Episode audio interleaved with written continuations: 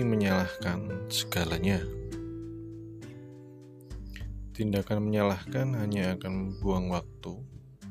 Sebesar apa pun kesalahan yang Anda timpakan ke orang lain, dan sebesar apa pun Anda menyalahkannya, hal tersebut tidak akan mengubah Anda. Sikap menyalahkan orang lain atau sesuatu yang berada di luar kontrol kita adalah sikap yang dapat menghentikan laju kesuksesan kita.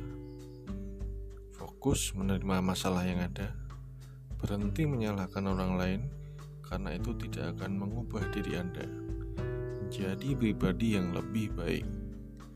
Usaha mencari pembenaran dalam kehidupan ini adalah sia-sia belaka. Coba berkomitmen untuk mengambil tanggung jawab penuh pada hidup Anda dan hadapi setiap masalah yang ada di yang ada dengan percaya diri. Oke. Okay?